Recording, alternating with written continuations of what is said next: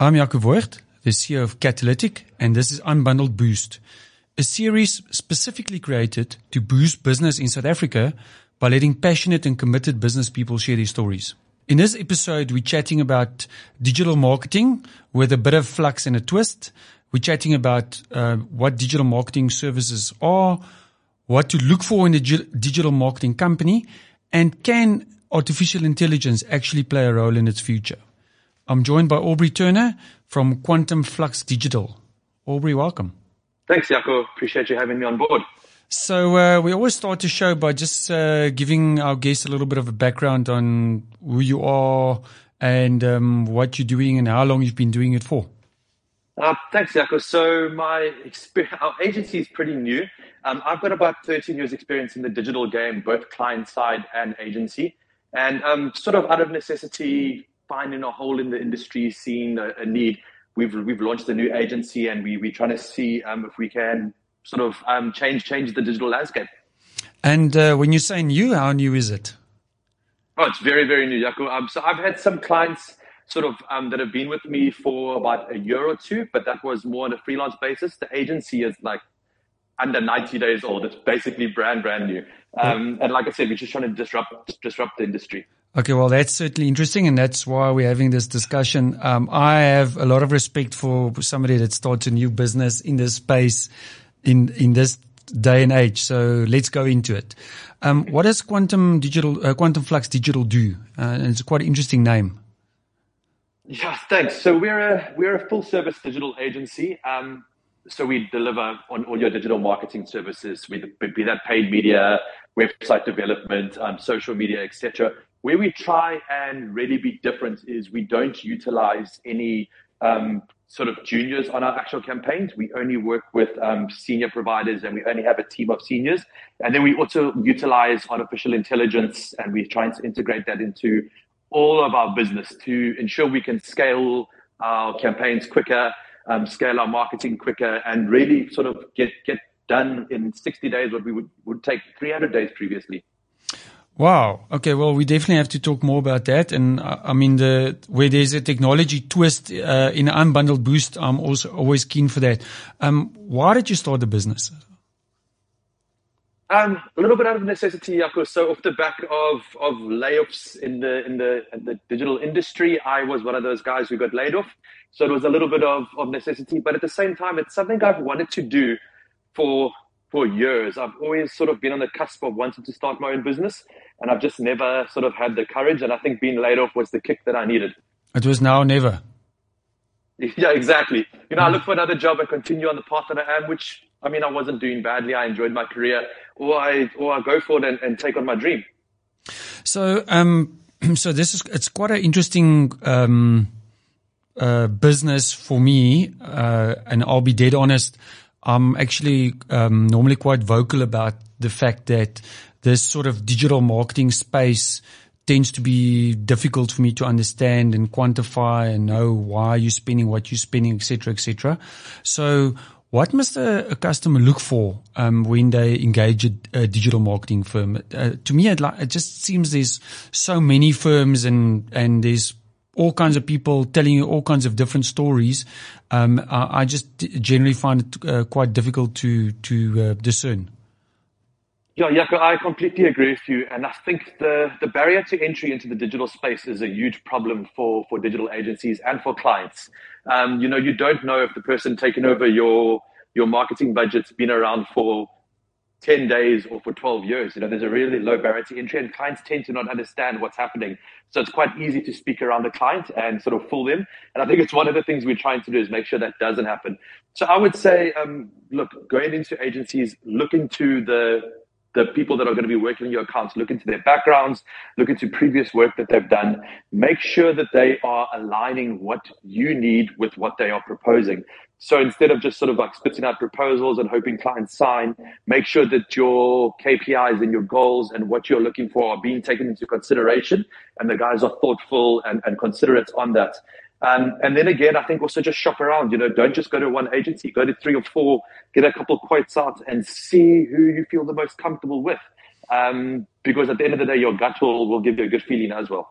But uh, I mean, if, if uh, we look at your business, um, the range of services that you deliver, uh, how many, I, I looked quickly, there must be about eight or 10 different services that you deliver. Yes. And, and for me always, um, you know, uh, maybe I'm, I'm a little bit too linear when it comes to, to these kind of things, but, uh, uh, I always say, you know, in the catalytic world, our customers buy from us because we tell them what they what they need to do next. You know, it's like a sort of like a journey that we take them on. You can't go day one and just say, okay, right, here's 20 services, take all of it.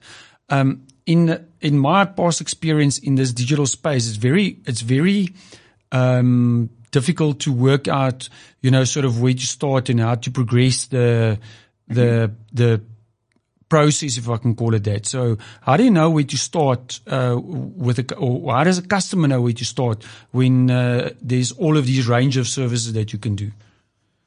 Yeah, so I would I would recommend clients in that situation reach out and actually chat to to an expert because you know sitting down, having a chat to the clients, having a chat about where they would like their business to go, what they would like to achieve, and and, and sort of the goals and key performance areas that they're looking for, that's where we can align and we can we can make sure we're delivering the right service. I imagine that, that the services we offer, I would never offer all of those services to one client. Most clients are going to take one, maybe two, three services at max. But you know, the, the, the thing that we try to make sure that we can deliver is a holistic service. So we can be that sort of like one-stop shop and we do have a lot of sort of senior experts on retainer that, that work solely with us, etc., to make sure that we can deliver um, quality work on, on, on that level. And and um, do you? Um, my next question actually is is for you as a business, and I mean this uh, might mean a lot of things. What are the, the, the biggest hurdles that you face on a on a daily basis?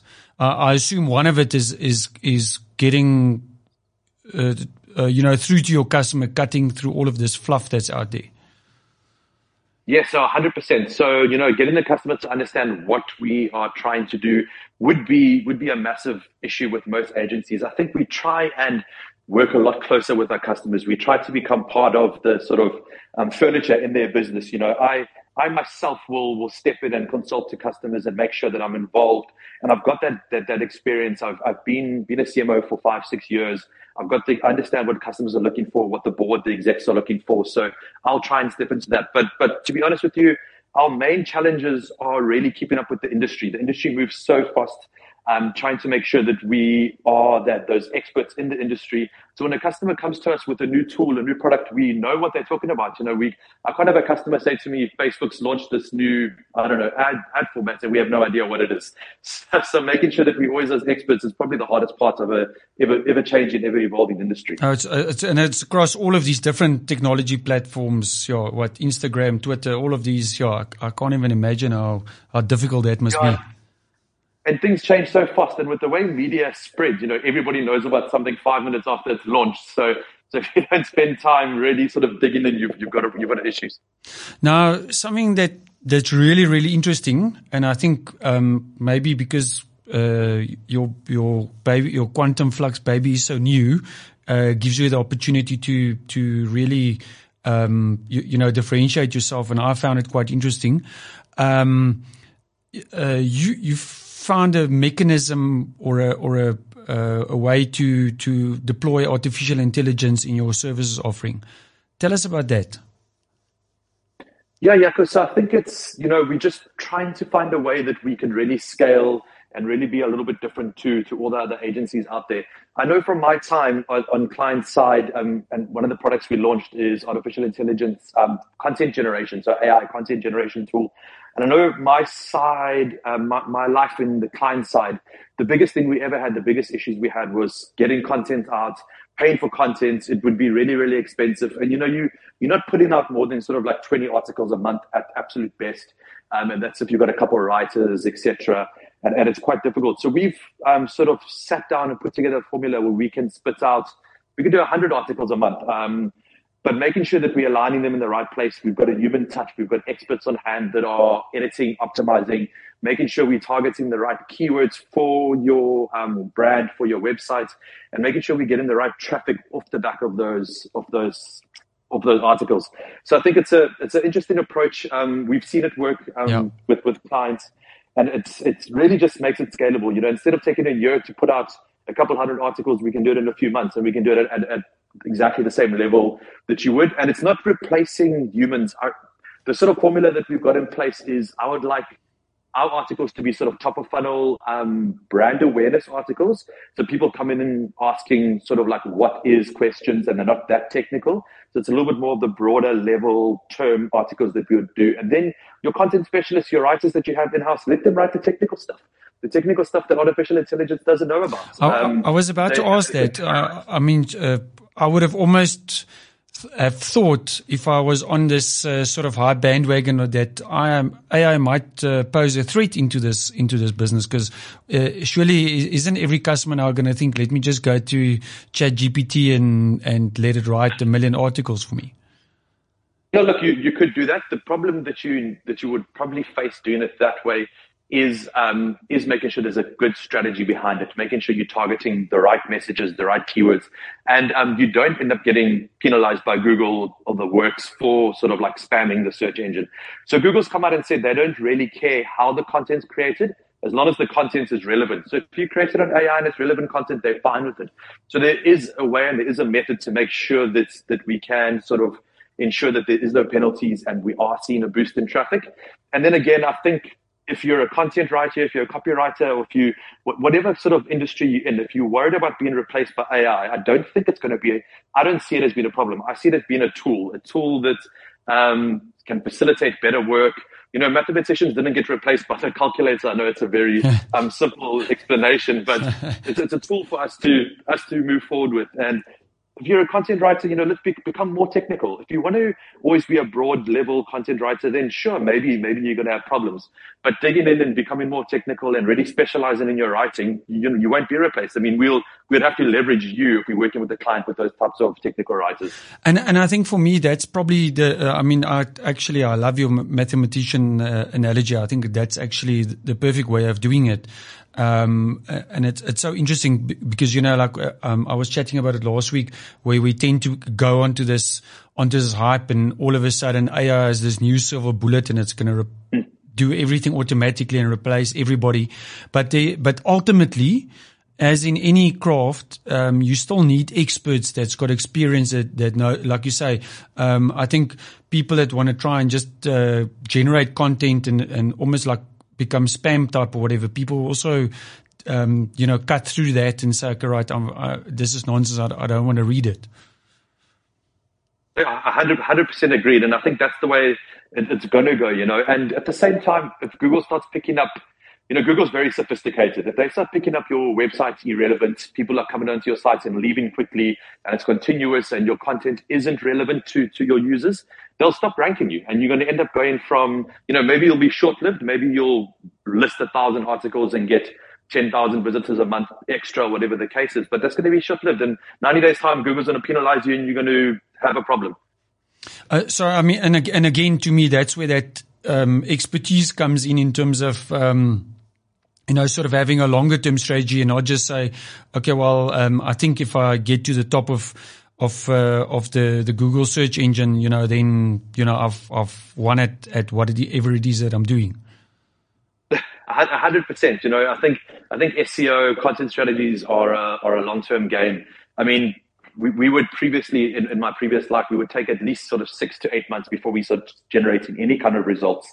Um, maybe a little bit faster if we were lucky and we had a strong domain, etc. So I think the, the goal is to to um, accelerate that. So it might still take six to eight months to start seeing solid results, but you know, you're going to see in eight months' time, you're going to see the results you would have seen in 16 to 20 months' time.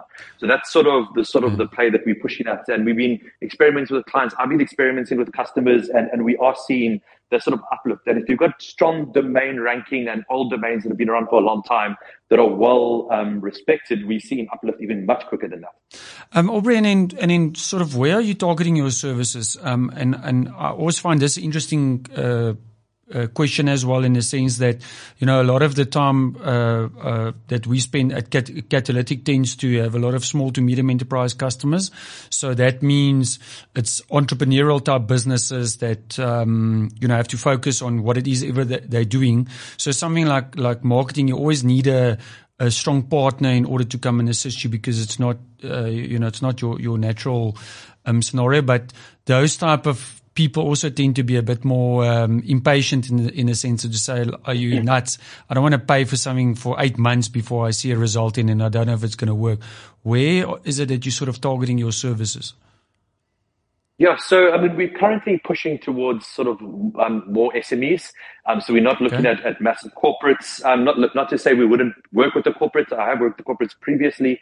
Um, I've got a partner, American. She's based in um, the UK. So we're looking for SMEs in South Africa and the UK, and that's sort of where we what we're targeting currently. Oh, okay. And then uh, um, I think now for me, you know, like I, I always um, try and make it real. So when you when you engage that that small to medium enterprise type customer, um, uh, just take us through those steps and and how does it start and and sort of um, I don't know if I can if it's that easy, you know, so, sort of uh, what what is a realistic budget to have in mind when when you engage on this on this journey? Yeah, so um, I mean, engagement on an initial journey would hopefully start with the phone call. Um, normally, you get a client emailing, um, sort of like asking about services. We'll jump on a call and we'll try to figure out exactly what they are looking for, what their requirements are. You know, budgets budgets range, Jaco. It's how long's a piece of string kind of a thing. Yeah, we can yeah. go from we've got clients spending two thousand rand a month all the way up to sort of like clients spending sort of 70, 80,000 rand a month. And that's about where our, our current cap is. Um, for our sort of retainers, um, we don't really, we don't really have anyone much bigger than that currently. Um, but again, I mean, if you're looking at just like, for example, if you're looking at the content generated, um, the AI content, we start at about 15,000 in a month on that. Um, and for 15,000 in a month, you get 80 articles, which is, which is a pretty decent per article rate. If you consider that a, that a content writer writing the same articles would charge you probably two and a half to three grand an article. Um, and then, um, and then, uh, um, you know, we uh, we always get back to this uh, on our, on our show that um, I think the the key thing in terms of making sure that what uh, that an initiative like this works is the your customer has to know what it is that they want. Um, and I know if I if I take myself as an example, that that can be a very very very difficult uh, question to answer, other than just more business and and and more revenue. So how how should that your end customers sort of prep themselves uh, before an engagement like this, or is it as easy as just a call and then you take them through that process um, and sort of um, unlock for them or, or, work with them in terms of what it is that they want? Yeah, so Shem, you remind me of, of, a, of a thing I saw shared yesterday. It says um, AI will never take over over our work because if it does, our it means our customers need to know what they want, and so we're safe.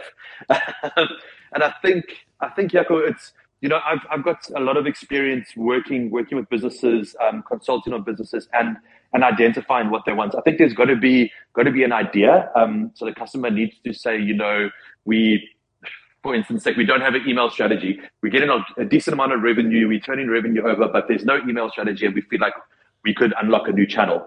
Um, and then we can come on board and we can consult. I'm happy to, to speak to customers. I'm happy to consult through their funnel, understand what their customer journeys look like, and then try and sort of um, can we patch up the low hanging fruit very, very quickly, and then work on sort of bigger, bigger plans off the back of that. So, so I really think that it's it's a conversation I'm, and that I'm happy to have with with any potential customers on where where they see low hanging fruits, how they can how they can engage it, and, and I'm even happy to sort of have conversations with customers on how they think they should grow their departments, etc. It's not not that I'm only trying to sort of like pull revenue of customers. I I'd like to see business that we partner with grow and develop.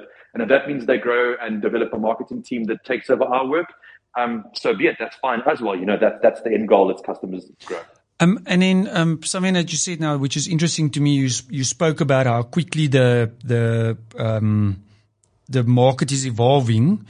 Um, and then, and then, uh, we still talk about email marketing. How has that changed, um, in the last two or three years? Do you, do you find that people tend to want content more on their mobile phones or is email still something that's effective?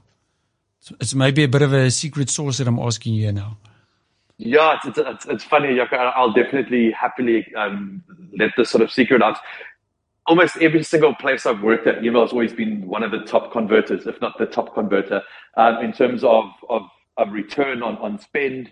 Um, in terms of conversion rates, etc. If you've got a, a dedicated client list or, or, or a client list that's interested in your service, I guarantee you email will convert somewhere or something. That email always does well and it's cheap to push out. Um, the benefits on sort of pushing new technologies into content, etc., is it's a lot longer, more longer term, right? You put, put, put a couple articles up today, they're still up in five, six years' time.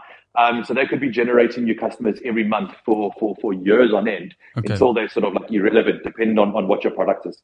And do you find it um, stuff like, um, I don't know, uh, pushing, and this is obviously, I'm asking for myself now as a, as a matter of interest.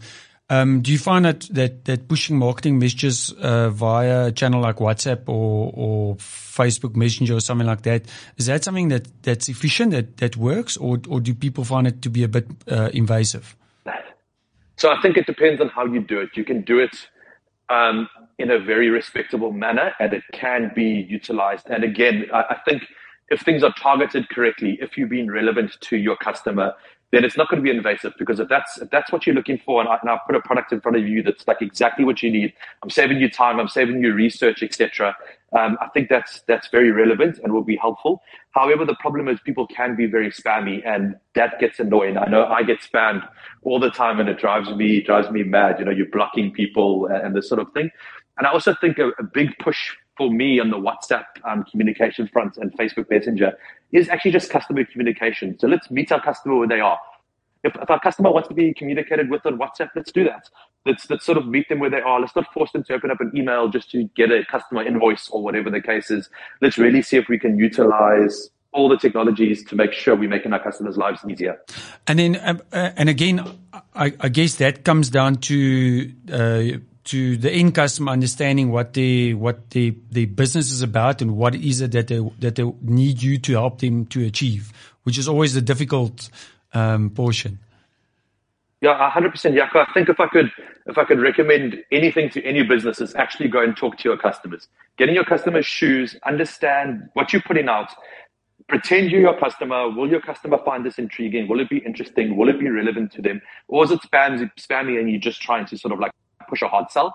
Um, and then, yeah, speak to your customers, find out what they're looking for, find out how you could make their lives easier, how you could sort of, um, what, what services you could push. I think a lot of businesses don't realize, but the easiest revenue off the back of, of, of, most businesses is actually getting your customers to stick around for longer. Um, getting your customers not to leave if you've got sort of like a revenue model that, that, that um, portrays to that or pushes to that. So really chatting to your customers, making sure that you are delivering what they want and not what you think they want. Uh, that is that uh, it's actually um, yeah I think that's something for every single person to contemplate you know like uh, you just made me think now you know we're so vested in in what we're doing on a daily basis. You, you know we sometimes forget to put ourselves in the customer's shoes. I think that is is sage advice. Um, so Aubrey if somebody listened to this um, and they want to know more where do they start with you yeah, they can reach out to me on my personal email. It's Aubrey, A U B R E Y, at quantum um, flux, so Q U A N T U M F L U X dot digital. Um, they can also reach out to me on my LinkedIn, Aubrey Turner. I'm very active and I try and post a couple days a week. Um, and I'll also also sort of give away all sorts of secrets and, and, stuff on my LinkedIn. So more than happy to share that. I'm not I'm not sort of keeping anything close. I'm happy to share any sort of strategies, etc. And in your website? It's quantumflux.digital. Okay. Last question. Uh, we we sort of wrapping up, but uh, I actually uh, I've got to come back to it. Uh, how did you come up with the name? So it's a it's a bit of a, a strange situation, Jaco. There's no names available anymore in dot coms. Um, you really sort of like struggle. So we spent weeks trying to find a, a valuable name, and then we came up with the dot com, um, the dot digital sort of URL.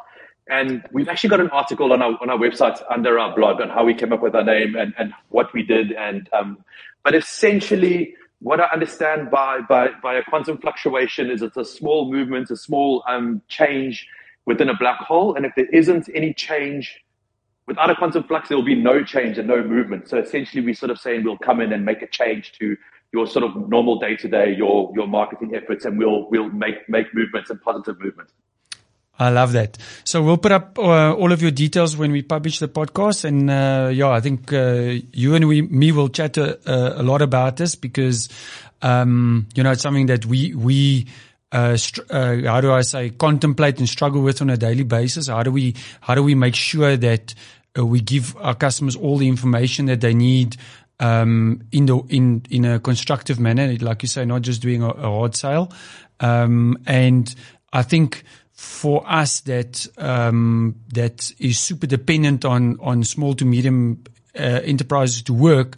Um, it's always interesting when we sit in front of our customers, you know, how, how digital marketing can, can improve their businesses. So, uh, I think we've got something that we need to develop here over time. Yeah, look, I look forward to that, Jaco. And I think just something, something on what you said I want to add is, you know, short-term salesy, spammy marketing campaigns earn short-term revenue, which is which is quite unfortunate, which is why people continue to do them.